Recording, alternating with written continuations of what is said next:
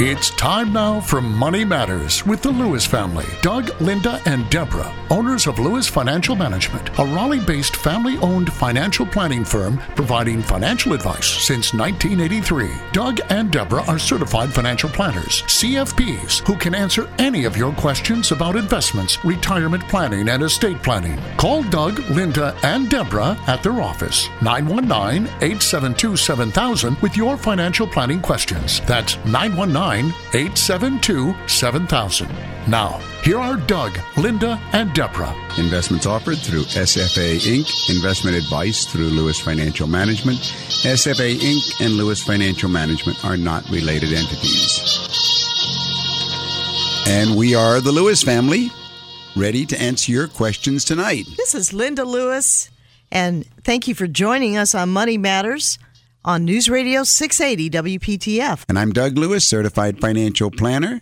And I'm Deborah Lewis, certified financial planner, and we're here to answer your questions for the next hour. Well, financial planning is everyone's business, and still for most folks, money matters are just a big puzzle. Folks have questions about planning for retirement, planning for a child's college education. They don't know the difference between financial planning and money management. They want to know a lot these days. They want to know what's a mutual fund, what's a limited partnership, what's a REIT, what's a will, what's a living will. And yes, it really can confuse you, but you're not alone. Because in a world crowded with new investments, changing tax laws, rapidly evolving insurance products, and volatile economic cycles, more and more people are looking for clear direction in their financial lives. And yet, unfortunately, the busier and the more successful they are, the less time they have to sort out their financial affairs. And people are asking, is there any solution? Well, yes, Doug, there certainly is a solution. Out of this increasingly complicated financial environment has come a new breed of professionals that are trying to solve people's money puzzles, and that's the certified financial planner. It's the certified financial planner who offers something that people don't get from the traditional stockbroker, money manager, accountant, insurance agent, or bank trust officer. And that's a way to consolidate all aspects of people's financial affairs into one financial plan. It's the certified financial planner who knows how to pull together all six areas of a client's financial life. Doug, I think for many people, the first area of financial planning is cash flow planning, with questions about their emergency fund, their mortgage, their credit cards, and reducing their debt. Well, yes, Linda, and yet for many people, the second area of financial planning is retirement planning. Those who are working want to know how to compute what they'll need to live on during retirement and how much they should be saving for retirement. They want to know what investments they should choose from the choices in their company's 401k plan. If you want to call us during the week to set up an appointment for yourself, give me a call at 919-872-7000 and we will get started. We'll make a list of the questions that are on your mind. Others are retiring and have received a lump sum payout option from their company's retirement plan, and they want to know should they take it and if so, how should they invest it? Well, Doug, the third area of financial planning that must be dealt with is estate planning. For most people, over their working years, their estate has grown. How can they reduce their estate taxes? And they wonder are their simple wills sufficient, or maybe they should be considering the complicated world of trusts? If that's the third area, Linda, the fourth area of financial planning cannot be overlooked. This is tax planning. People are interested in both tax reduction strategies and tax reduction investments, home mortgage interest, charitable giving, tax shelters, tax free bonds, questions about capital gains taxes, estate taxes, gift taxes, and how to sell real estate tax free using trusts. What a confusion! Well, Doug, we can't forget the fifth area of financial planning, which is insurance planning. How much life insurance does a family really need? Do they have too little insurance or maybe too much insurance? Should they have whole life, term, or universal? Should they have long term nursing care coverage? You're right, Lynn. And of course, the sixth and most important area of financial planning is investment planning. Here, the questions never stop. What's the best way to diversify my investments? Is now a safe time to invest in stocks? What about bonds? What kind of stock mutual funds? Bond mutual funds? REITs? CDs, gold, annuities. So, Doug, it seems that at last it's time for people to understand that a certified financial planner is really the only one who can tie together all six parts of their financial puzzle. If you'd like further information, call us at 919 872 7000 or go to our website, dougandlinda.com. That's dougandlinda.com. Richard has a question about rolling over a payment into an IRA.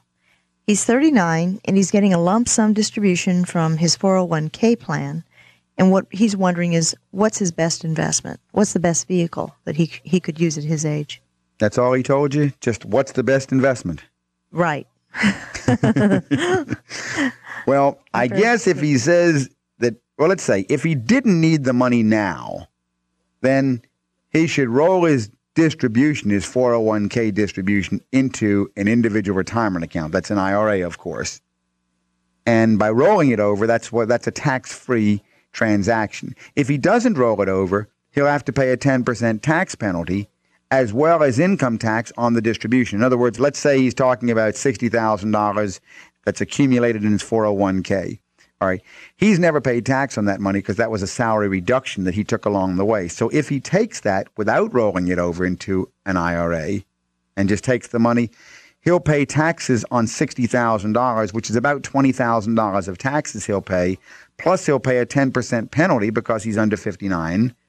So that's 6000 more. He's going to pay maybe 26 or $27,000. But if he doesn't need it, then he should roll it over to an IRA. Now, because he has about 20 years before he retires, you said he's only 30 years old or 39? 30, 39. He's 39 years old? All right, so he's got over 20 years. He's got a little bit over 20 years before retirement. He shouldn't invest too heavily in bonds, in my opinion, or other income oriented investments.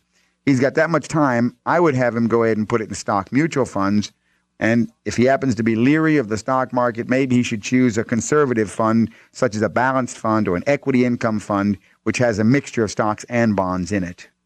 Well, Doug, could you distinguish the difference between what a stock mutual fund and what a bond fund is? A bond mutual yeah, fund. well, that's that's pretty easy. A stock fund is a giant pool of stocks. Let's say it's a it's a one billion dollar pool that has maybe hundred stocks in it, and you put in uh, five hundred dollars or five thousand dollars or fifty thousand dollars or as much or as little as you want, and you have a pro rata piece of all 100 or 200 or 500 stocks that are in that billion dollar mutual fund. So you've got a pro rata share of all those stocks. And the average price of, you, of, of all the stocks is computed at the end of each day's closing, and that's called the net asset value. And you have your share of all of them, of the average of all of them. And a mutual fund of bonds could be a billion dollar fund and it's also got a whole bunch of pieces of paper in it, just like the other one had a whole bunch of pieces of paper. The only difference is the first pool, its pieces of paper were stocks. Right. Second pool, its pieces of paper are bonds. And bonds are guaranteed income producing investments. Those are loans, they're IOUs. So there may be, uh, let's say, 100 bonds in a bond mutual fund. Well, each bond, maybe there's an, uh, each bond is an IOU, lender. So let's say uh, you've got a, a bond from IBM. Well, it's an IOU from IBM, and mm-hmm. IBM will go ahead and pay interest back to the mutual fund, which owns that bond, just like all the other hundred bonds in there. And then the, the manager of that fund, he'll go ahead and decide which bond he doesn't like, and he'll sell it out and buy in another one. But all the time, he's got a whole bunch of these IOUs in the fund, and they're all bringing in interest. And you, again, you put in anywhere from $500, $1,000, $10,000, $20,000, or whatever, and you have a pro rata piece of all of those IOUs. Just like in the stock funds, you had a pro rata piece of all of the stocks. That sounds good. Thanks for explaining that. You got that? I think so. if you'd like any other information, call me at the office, and that's here in Raleigh at 919 872 7000. That's USA 7000. Let's take another call, Doug. All right, Keith, this is Doug Lewis, certified financial planner. How can I help you this evening? Yes, good afternoon, sir. Under what circumstances may one withdraw from their IRA? I understand there's educational purposes, health problems, and or if you're planning to buy a residence. I would like to buy another home in another state, staying over one half year in that particular state. What's your income, Keith? Oh, half a million. All right, you've got a half million dollar income coming in, and your expenses, I'm sure, are less than a half million a year. Much less, yes. Then, uh, what is the? How much is in your IRA? Oh, probably about uh, 300,000, 400,000, something of that nature. Unless you retired from another company and you rolled over that old retirement plan into an IRA. Correct. Is that what happened? Yes, sir. Okay. Then you have a rollover IRA. What you're remembering is that there are ways that you can go ahead and re- and remove money from a retirement plan and not pay the 10% penalty tax. But this money has never been taxed and the IRS will get its tax. The additional 10% penalty sometimes can be applied. Now, you could get this money out because you're over 50, and we could do it in a series of systematic payments, but no matter how you get it out, you're going to pay tax on it. Okay. To take it out and pay tax on it now, I don't think that's the way that I would advise you. Hey Keith, have you ever, have, have you ever worked with a financial planner? I did work with one at one time, and there's Uh-huh. good and there's bad. And I received your portfolio initially, and obviously, uh, Mr. Lewis uh, has tremendous credentials regarding same. Uh, it's just that I want to give you a call and ask you a question over the phone. And we appreciate your calling. So, you know, if we can be of any further assistance to you, just give us a call. Okay. In the meantime, Okay. have a pleasant evening. All right. Bye. Thank you, Keith. To any of our other listeners, if you have a question or if you would like to receive our introductory packet of information, I'll be happy to send it to you. Our number in Raleigh is 919-872-7000. That is USA 7000. If you have some financial planning concerns or questions about your situation, get a notebook and start jotting down some of those questions and work with a financial planner. You know, Lynn, uh, one of the things that uh, that Keith is remembering, and it's really interesting the, the the rules that happen on retirement plans and how to get around, or how to I shouldn't say get around them, how to maximize the rules. Keith's question was not one that a lot of people have, but a lot of people want to know: Is there a way to avoid the ten percent penalty tax? And yes, there is a way to avoid the 10% penalty. Now, you cannot avoid the income tax when you take the money out because that money has never been taxed. But that extra 10%, which on taking out, you know, a significant amount is significant, Right. can be avoided by using one of the very little known rules called the series of systematic payments. And the series of systematic payments will work. He could actually have set up, if he wanted to get money out, which he doesn't need to, but if he wanted to, he could set it up over a period of nine years and take the same amount out each year for nine years and avoid that 10% penalty. People generally have. Um, some people are confused uh, about their retirement plans, particularly if they separate from a company, and you know they they feel that well, now that I'm leaving this company, can I access this money? Or maybe there's the temptation to do so, but they don't always understand that there is a tax, right, Doug, and a penalty. So you're really not getting everything that uh, you thought you were getting The because question- it- Uncle Sam's going to take his portion. Well, it's back to social capital. Social capital is the part of your wealth that's not yours. It's destined for society. Learning how to control your social capital is the crucial distinguishing feature. Our number in Raleigh is 919-872-7000. That's 919-USA-7000. In the last several weeks, I've gotten a number of calls from people that have had some interest in finding out information about setting up a charitable trust. What exactly is a charitable remainder trust?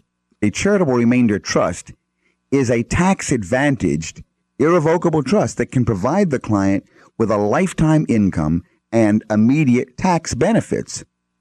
That's quite powerful. A lifetime income, but immediate tax benefits. The trust principal is ultimately going to be paid to a qualified charity, which will be selected by the client himself. And Section 664 of the Internal Revenue Code provides the primary rules that govern charitable remainder trusts. When you say immediate tax benefits, what do you mean by that? You actually get a tax deduction for setting up a charitable remainder trust and funding it now, even though the charity is not going to get its gift until maybe 30 or 40 years from now. Okay. Well, does a charitable remainder trust offer other benefits as well? Yes, it does, Lynn. Since the charitable remainder trust is an irrevocable trust, that means it can't be changed. The principal is not subject to probate or federal estate taxes in most cases or creditor claims. So it's a way of reducing the estate taxes and also a way of bypassing probate. What type of client could benefit from a charitable remainder trust? Well, Lynn, a charitable remainder trust can benefit an awful lot of different types of clients for different benefits. But the first one that comes to mind is the client who has highly appreciated assets who would like to increase their income, reduce their taxes, and are charitably minded, or any combination of these three. What's the first thing you think of as a highly appreciated asset, Linda? Real estate? Yeah, highly appreciated is a fancy language for something that's gone up in value since you got it, or stocks. So those types of people immediately come to mind. Those with highly appreciated assets who want to increase their income and reduce their taxes and are charitably minded for those of the folks that own a lot of farmland or inherited large parcels of property, that is one of the ways that they can reduce the estate, correct? There's a big problem. It's called land rich, cash poor. A lot of folks are that way. And for folks that have a lot of land, there's no way for their heirs to pay those taxes after they die. They're prime candidates for charitable remainder trust. Well, how soon will a charitable remainder trust generate income once it's established? Actually, Lynn, a charitable trust can generate income almost immediately. We've had a number of clients this past year who want income to start right after they set up their trust. And so they start getting their trust to pay them income right away.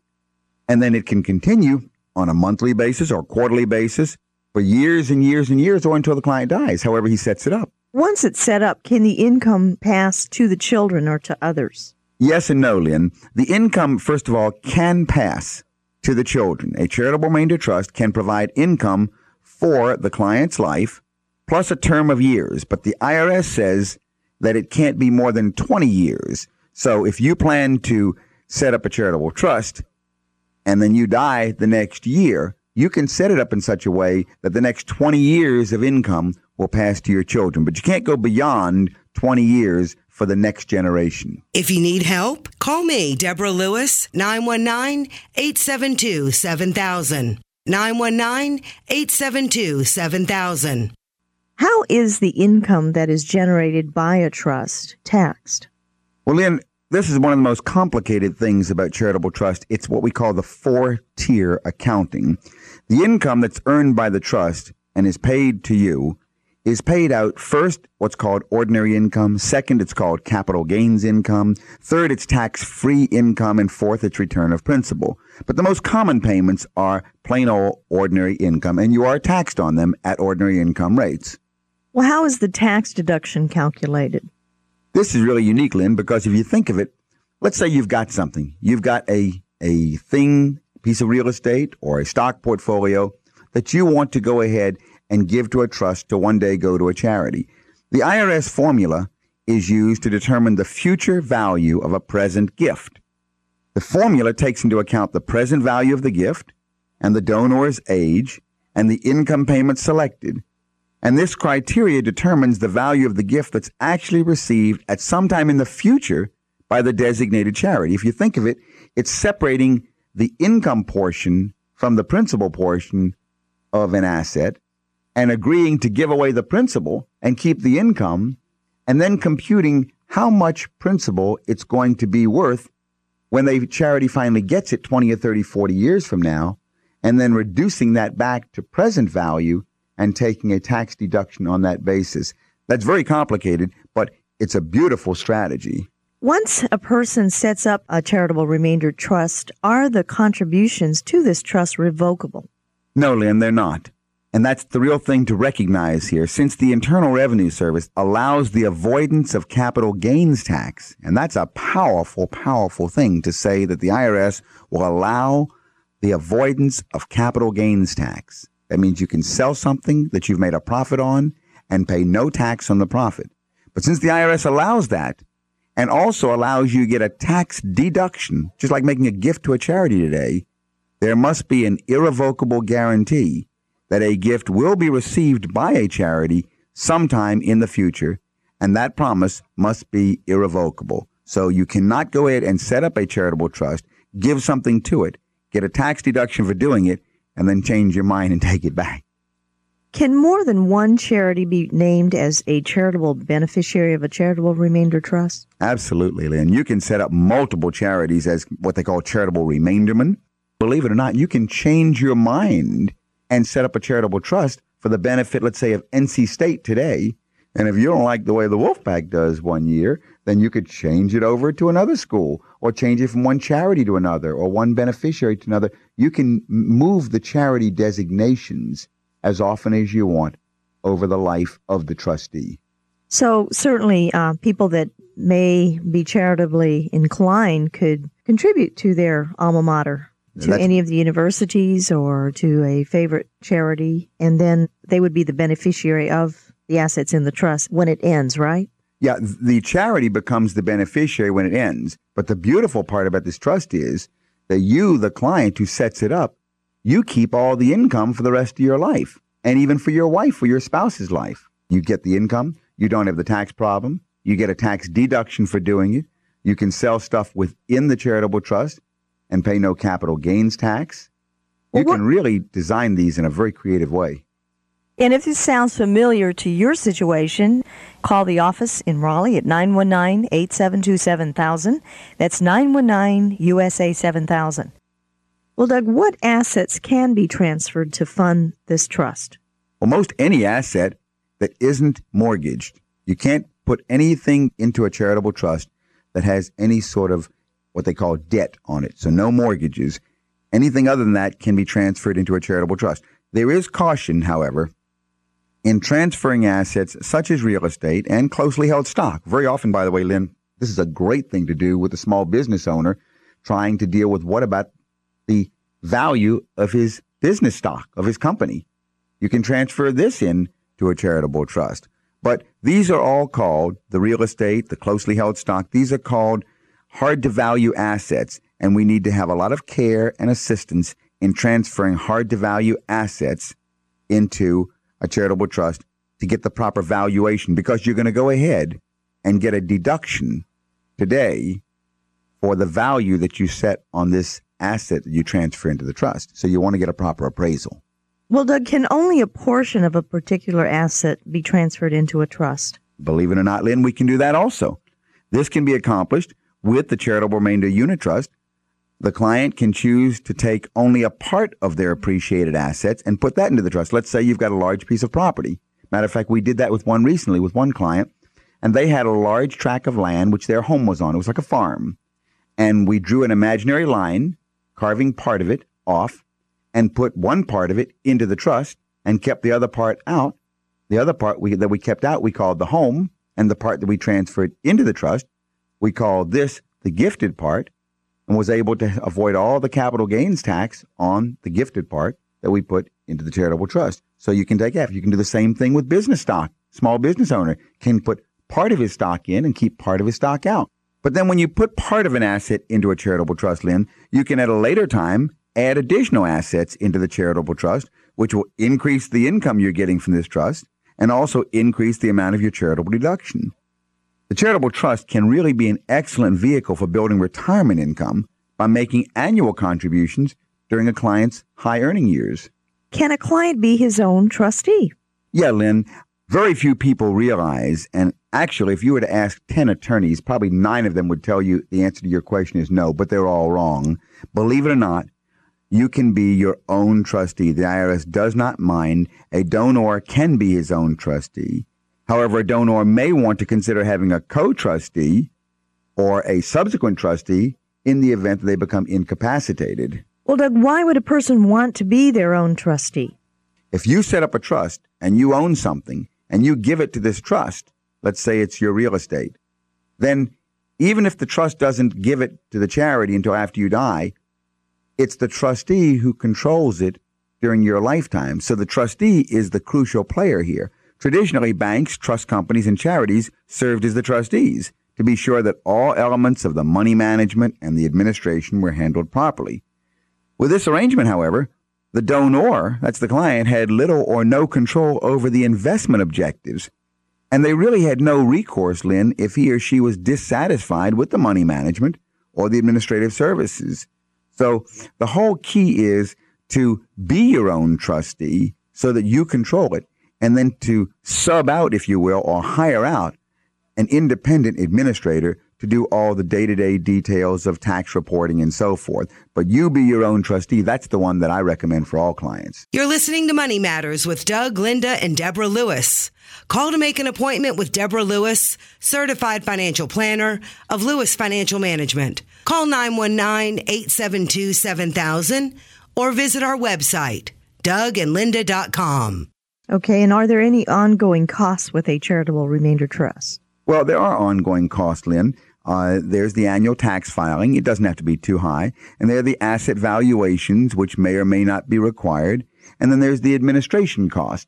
But generally, you can think about one third of 1% is about how much it will cost for the ongoing administration of a charitable trust. Well, Doug, it sounds fantastic as a financial planning tool. How do we summarize the features for different types of people?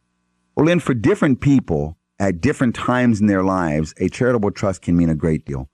It can be the difference between taking advantage of all kinds of benefits or just letting them pass by. For example, for one individual, it could mean the ability to build a retirement income supplement that's not restricted by the per year limits. So we could be putting in more than the maximum they can put into a retirement plan. That's for that individual looking for retirement income.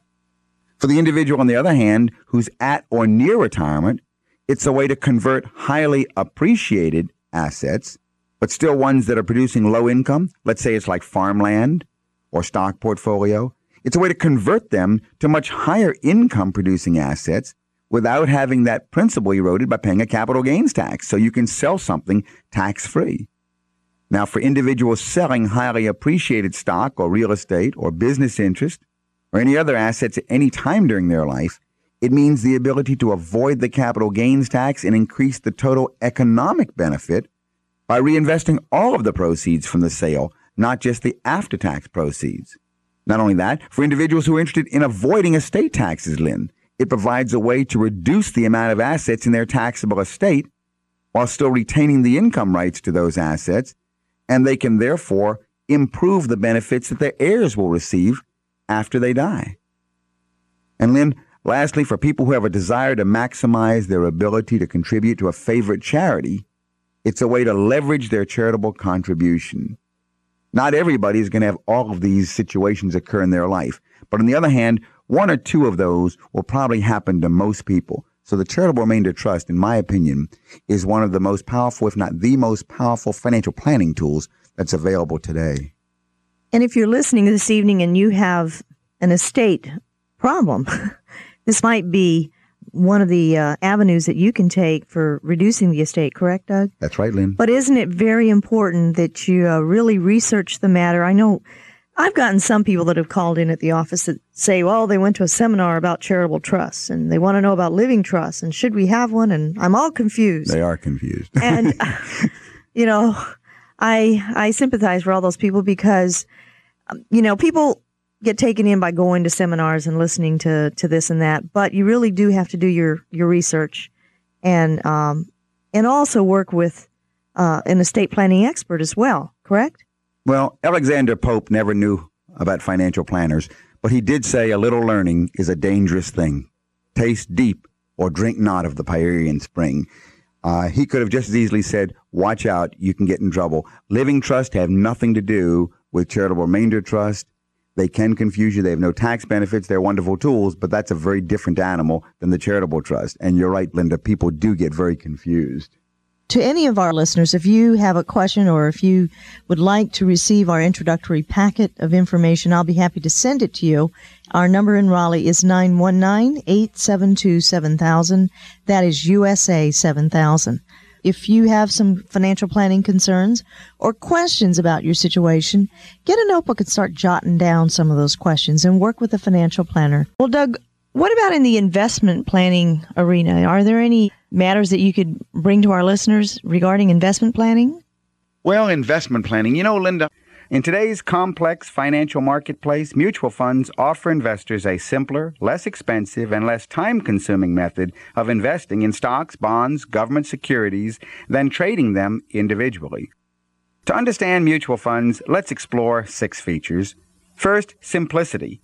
Investors invest in the fund, and fund managers invest in the securities. So the first feature is simplicity.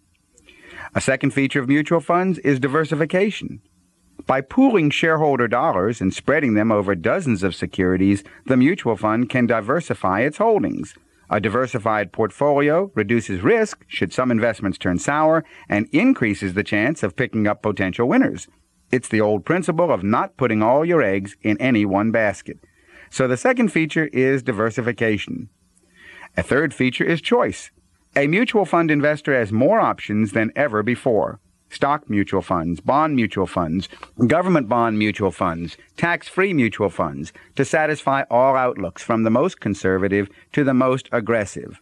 Of course, generally speaking, intelligently assumed risk increases the opportunity for greater return. Mutual fund investors select a fund with an investment objective that most closely matches their own. For example, they may want to maximize their current income or maximize long term growth or they may want some combination of growth and income. In addition, specialized funds are available. For instance, those that invest only in certain geographic regions of the U.S. or of the world or certain industries, like healthcare, technology, or energy. There are even funds that have adopted certain social criteria for people who only want to invest in areas of the economy designed to help humanity. So the third feature of a mutual fund is choice. The fourth feature of a mutual fund is professional management. Once you've selected a mutual fund with your objectives, the investment decisions are made by the fund managers. These professionals decide when to invest the money. Money managers make these decisions based on extensive ongoing economic research into the financial performance of individual companies or individual bonds, taking into account general economic and market trends. After analyzing all this data, the manager chooses investments that best match the fund's objectives. As economic conditions change, the fund may adjust the mix of its investments to adapt a more aggressive or more defensive posture. So the fourth feature is professional management. A fifth feature is flexibility. While some investors prefer to pick a single fund and stick with it for many years, others look for a family of funds, a number of different mutual funds with different objectives all under one roof. In a family of funds, investors can switch from one fund to the other as their objectives change. For example, they might want growth of capital during their early years and then later at retirement want income from their fund. In a family of funds, they might have had a growth fund for years and now with a telephone call switch to a government bond fund paying monthly checks. Or they might have an interest in international investing and switch to a fund investing in European companies. So the fifth feature is flexibility. The sixth feature is liquidity. Mutual fund investors can cash in all or part of their shares at any time at that day's price.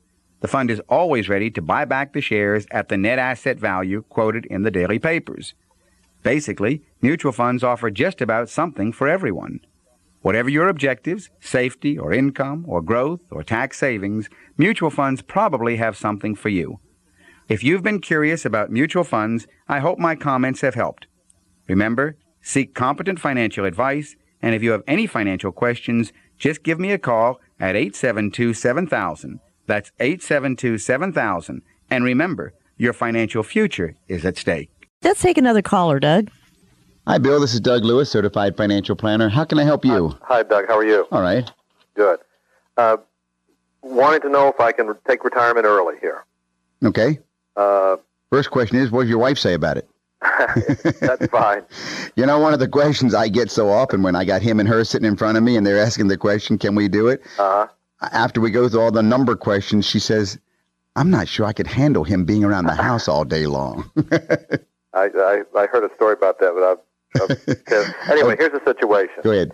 Uh, I would would like to be able to retire uh, on an income of say sixty five thousand before taxes. Okay, how'd you get that number? Well, th- that's what I feel. That's just something I feel that we'd be comfortable with, and, and that would be without having a mortgage and without having any other uh, Okay. outstanding payment. Our situation is We've got seven hundred thousand dollars in a portfolio. It's all blue chip. It's uh, very low cost basis, and uh, it it probably yields about two point four percent a year, which isn't much, obviously. Right. We've got uh, a hundred thousand IRA, Mhm.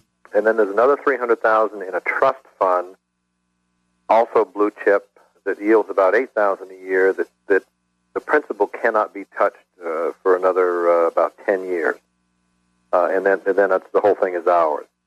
The big question that you're facing, of course, is the capital gain on the seven hundred thousand. Yep, Uh, you said you've got a low cost basis. Do you know how low it is? incredibly low. Maybe three hundred thousand on Right. a seven hundred thousand portfolio. Okay, so if we're looking at we're looking at a four hundred thousand dollar capital gain, if you simply go ahead and redesign your investment portfolio, Yep. You're going to pay one hundred and fifty thousand, one hundred and forty five thousand dollars in taxes to move from point A to point B. Yep. How old are you, Bill? Fifty six. Fifty six. What's your health like? Uh, excellent. Jog, golf, all All right. that stuff. How about your wife? She's in excellent health too. All right, her age Sixty. sixty. What's the rest of the assets look like? What's the total estate look like? Uh, probably have uh, two hundred and fifty thousand equity in the home. Uh, antiques, another couple hundred thousand.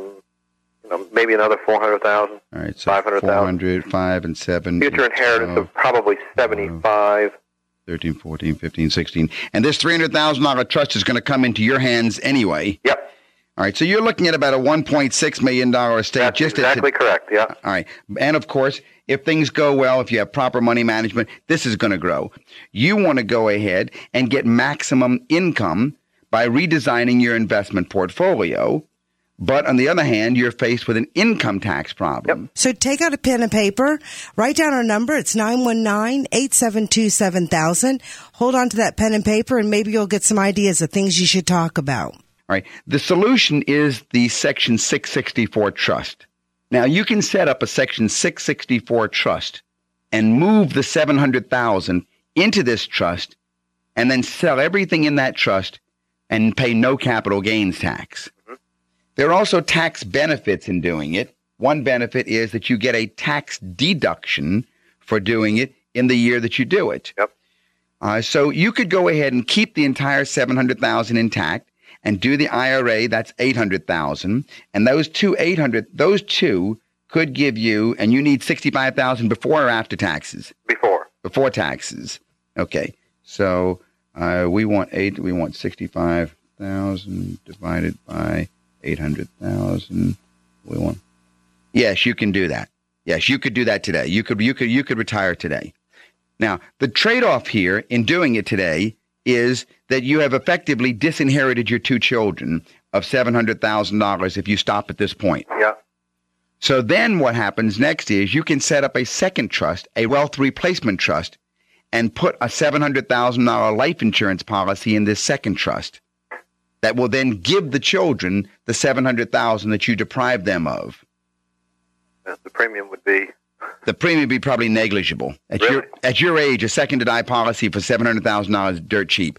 Yeah. Not only that, you would have the premium paid by the income from the first trust. okay. The nice part of the equation is you've also saved all the estate taxes. hmm Uh, so you could work the three pieces all together. They're very complicated. They're wonderful, wonderfully fun to do. When you really, I mean, I do lots of these, and I really enjoy them because they're they're fun. You play all the pieces together. You can really get creative because you want to do a couple of things. Number one, you want to make sure that you are your own trustee of this trust. hmm Number two, you want to maintain control all the way through the entire process. Yeah. And you are allowed to do so uh, if you can find an independent administrator. Now, the administrator does the reporting to the Internal Revenue Service to make sure there's no hand, you know, dipping, you know, your hand in the honey pot. Yep. Uh, but you can work these things in such a way that they are uh, the the most uh, sophisticated financial planning tool and the most uh, uh, advanced financial planning tool still left to us under current laws. And they've been around since the late '60s. A lot of people don't know much about them. There's one brochure I'd like to send to you if you'd like to call the office. Okay. And it kind of discusses a little bit about this charitable trust strategy, about the 664 trust. Okay. It's a wonderful strategy. It provides uh, some wonderful solutions for people that have a problem like yours. And if you'd like that brochure, just give me a call at the office. Okay. Okay, and that number in Raleigh is 872 7000. 872? 7000. Okay. That's USA 7000. Great. Thanks for your call. Well, thank you very This much. is I appreciate it. Okay. Yeah, bye-bye. All right, you're listening to Money Matters. That was that was really an enjoyable call. It was uh, Yeah, uh, because he's got a, he's got a set of issues there that dovetail into each other, and um, And usually, when folks have uh, wealth or have accumulated wealth or appreciated assets, they run into a real yeah, see, dilemma. he's he's right at that midpoint of low wealth where he doesn't have a looming problem. He's not an extremely wealthy person right now today. He's got he's got a comfortable set of assets at eight hundred thousand, but he's not sitting there at five or seven million. On the other hand, he's young enough that with proper money management, he knows that that can grow to be that. On the other hand, the more it grows, the bigger the problem as soon as you flip the page and go to the estate side. All right, Doug. Well, what's new in the world of, let's see here, uh, just financial planning and what kinds of things are available for our listeners? There was a really interesting article in the Wall Street Journal said it was entitled "Your Advisor Does What."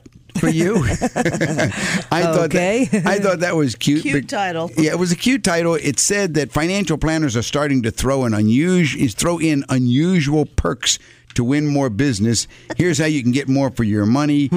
I I thought it was sort of cute because the article really confused financial planners and money managers. And so what they were talking about in this article, which they called financial planners, they said things like, well, if you really push your financial planner hard enough, uh, you might be able to get some help in your home. Some financial planners often wind up with Rolodexes stuffed with numbers of contractors, plumbers, and the like to help clients take better uh, care of their biggest asset, their home.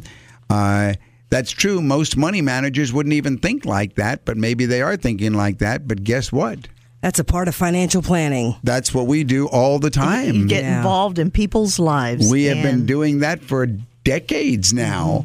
Well, when Uh, you're a part of someone's life for decades, That's exactly These are the right. things that come up in a real person's situation. and sometimes it may be uh, a mortgage broker. How many can- times have we Oh, helped right. clients find mortgage brokers? competent, right? That's Even right. movers. We've helped clients find a mover that needed to move from one place to another Oh, and and, uh, so forth. recently the chauffeur service for a client who was uh, sit, uh, considering stopping driving permanently and hiring a service. That's right. So That's these are the things that part of natural progression. Yeah, their children get to be uh, they're in the in the in the fifties and the sixties, and they're concerned about their parents in their eighties. What about chauffeur services? So these are very normal if you're actually practicing financial planning as we do at Lewis Financial Management. The article made it sound as if.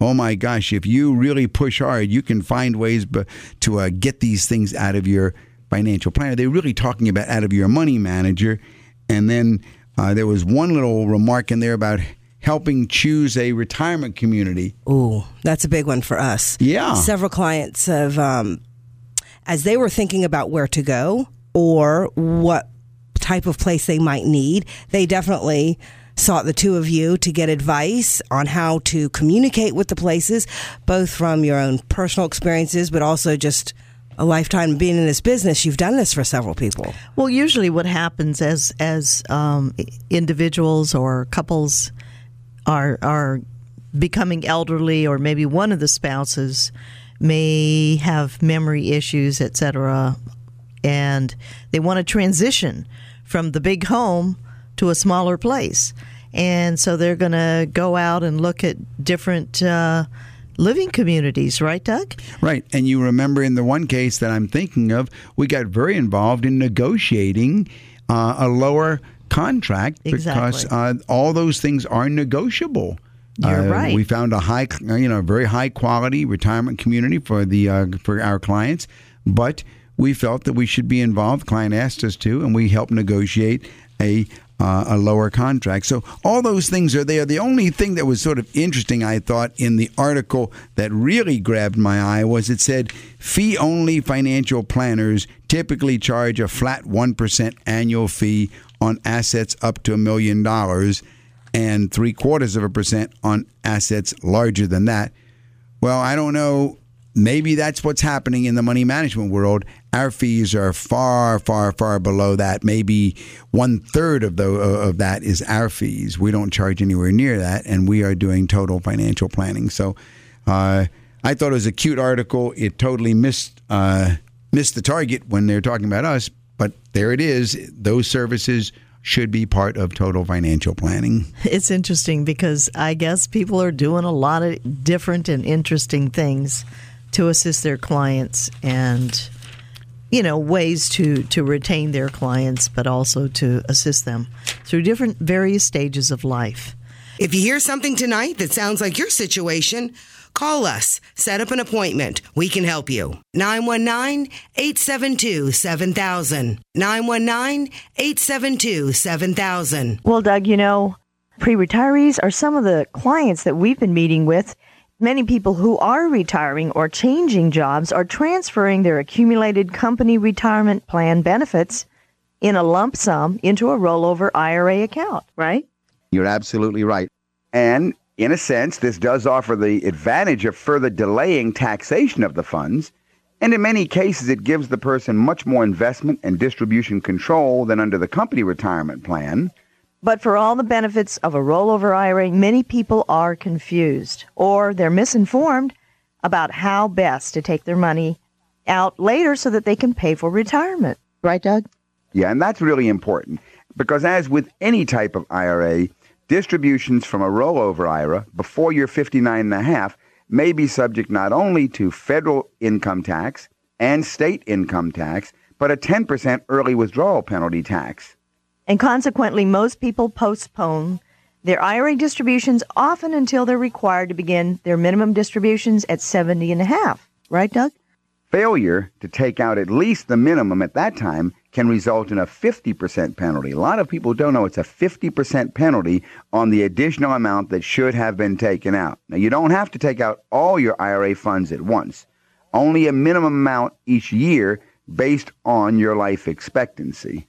And such delay is the best choice in many cases since the money has longer to build up tax deferred in your IRA. Yes, that's true. However, it isn't always the best approach. Some certified financial planners, like myself, recommend that people begin taking the withdrawals sooner because of a number of reasons. First reason is that people in their 60s who have substantial IRA accounts but moderate current income, for them it may be wiser from a tax standpoint to withdraw some of the funds before they reach 70 and a half and have them taxed at a lower federal tax rate. That leaves the funds untouched until the required withdrawal age, which could push the distributions into a higher tax bracket. And the state income taxes can be a factor too, and it may make sense to take advantage of this tax break as soon as possible. Of course, if you're planning to retire in a state with a lower tax rate, it may make more sense to wait until you've established your new residence before you make your withdrawal. Right, Doug? Yeah, you have to be careful on that, Lynn. Some states will tax your IRA withdrawals even if you've moved away, if you funded the IRA while living in that state. And so that's a little tricky issue there. And you can choose to wait until as late as April 1st of the year following the year that you turn 70 and a half before you begin your minimum withdrawals. Again, delay would seem the smart investment approach, but be aware that you'll have to make two withdrawals that year by April 1st for the previous year and a second withdrawal by December 31st for the current year, right? your IRA withdrawal at age 70 and a half, the first one that you've got to take doesn't have to be done that year. You can wait until the next April 1. But if you do, then you got to take two withdrawals that year. And those two withdrawals in the same year, again, can push you up into a higher tax bracket, raise the amount of Social Security benefits that are now subject to tax, and kick in the 15% excise tax. And while it's usually advisable to leave your IRA alone until retirement, you may need to withdraw money before age 59 and a half to pay for college tuition or any other major expenses. Yeah, and there is a way to do that. I know a secret little way, Linda, that you can even do that and not pay the 10% penalty. But the whole bottom line of this discussion, Linda, is you really need to work with a professional to understand how to make the most of your rollover IRA distributions. You just need to work with a certified financial planner so that you don't go ahead and miss some benefits given to you. Our number in Raleigh is 919 872 7000. That's 919 USA 7000. And I believe we have another caller. Bobby, this is Doug Lewis, certified financial planner. How can I help you? Yes, Doug. My husband just passed away, and I'm wondering about the life insurance. Is it taxable? The uh, beneficiary proceeds? No. They are not income taxable. Is that what you're asking about on the Right. income tax? Mhm.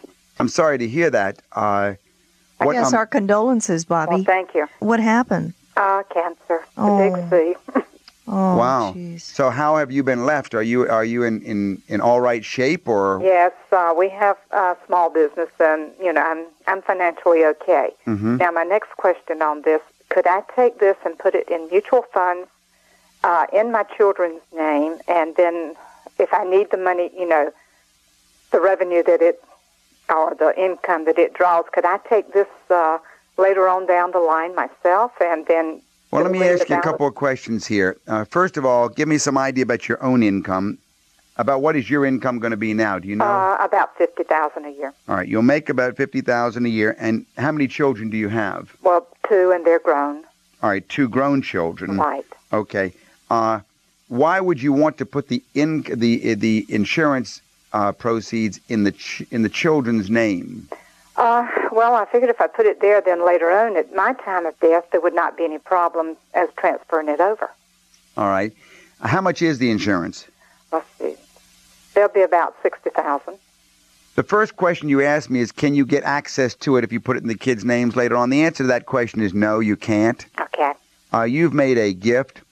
Uh, the second question is, why would you want to do it? Um, it, it doesn't make sense to put things in children's names when you're.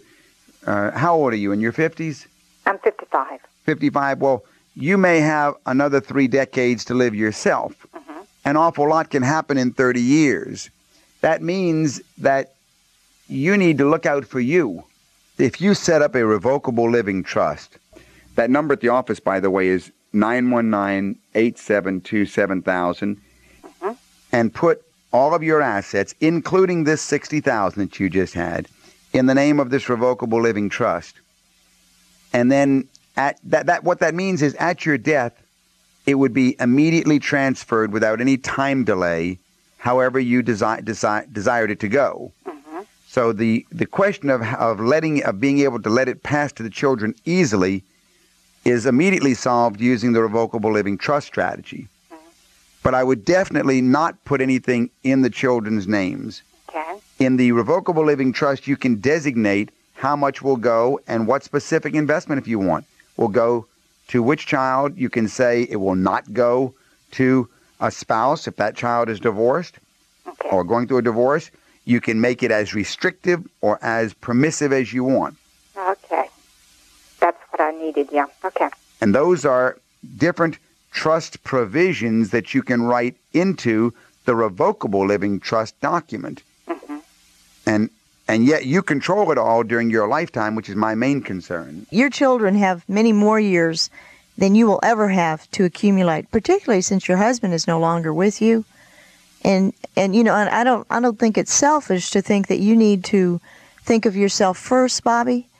Um, and I'm glad that you know you have enough skill and, and probably wisdom in, in being able to continue the business since your husband is not with you. But consider that, and, and if you'd like, you know, to call our office, um, I'll be happy to give you the number. We could send you some information. Okay. That number in Raleigh is 919 872 7000. That's USA 7000. All right. So I would I would write down your questions, and then uh, it might be advantageous for you to work with a planner that can help you, you know, work through all of this. Okay. All right, thanks for calling. Thank you. Well, that's all the money matters we have time for today. So we want to thank all our listeners for joining us. And for any other questions you may have, call my office during the week and we'll set up an appointment to meet with you personally. That number is 919 872 7000. That's 919 USA 7000. And we'll be back next week on this same station at the same time. In the meantime, have a great week. And remember, your money matters because your financial future is at stake. You've been listening to Money Matters with Doug, Linda, and Deborah Lewis. Money Matters provides you with a personal financial hotline on any subject where money really matters. For more information, you can call Doug, Linda, or Deborah in Raleigh at 919 872 7000. That's USA 7000. Listen again next Saturday and Sunday at 5 p.m. for Money Matters with the Lewises on 680 WPTF.